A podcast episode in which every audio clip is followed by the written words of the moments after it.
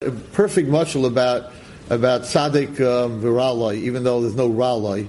So there was this king, and um, he used to love to go hunting.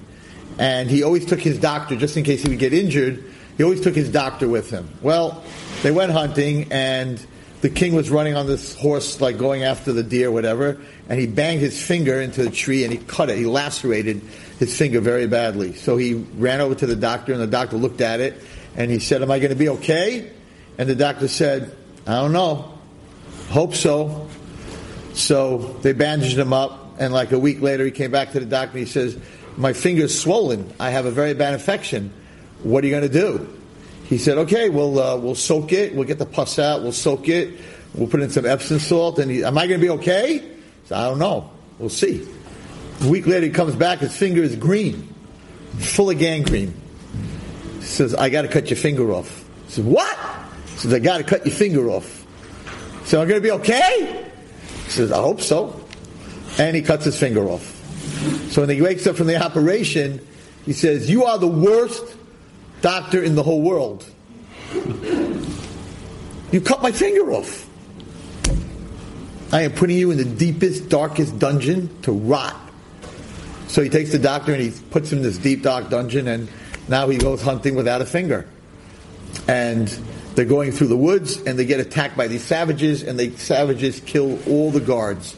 And they take the king and they bring him to their village and they're going to sacrifice him to their god. Cannibals. They're going to sacrifice him to their god. They tie him up. They put him on the Mizbeach, put him on the altar. The medicine man starts dancing around with his thing and they take the knife, the sword, and they're going to chop his head off. And all of a sudden the medicine man says, no, no, we cannot bring him as a sacrifice. Why not? Because he's missing a finger. Every it has no mum, can't be any blemish, has to be perfect. He is not a good sacrifice. He's missing a finger. Untie him, let him go. All right. He runs back home, and he's saved. And he comes to the dungeon, and he calls the doctor out. He goes, "You know, you're free." He says, "Why am I free?" He says, "You saved my life." I saved your life. He said, yeah, because you cut my finger off, the savages didn't kill me and use me as a sacrifice. So the guy in the prison, the doctor says, no, you got it all wrong, King. You saved my life. He says, why? He says, because if I would have been with you, they would have sacrificed me.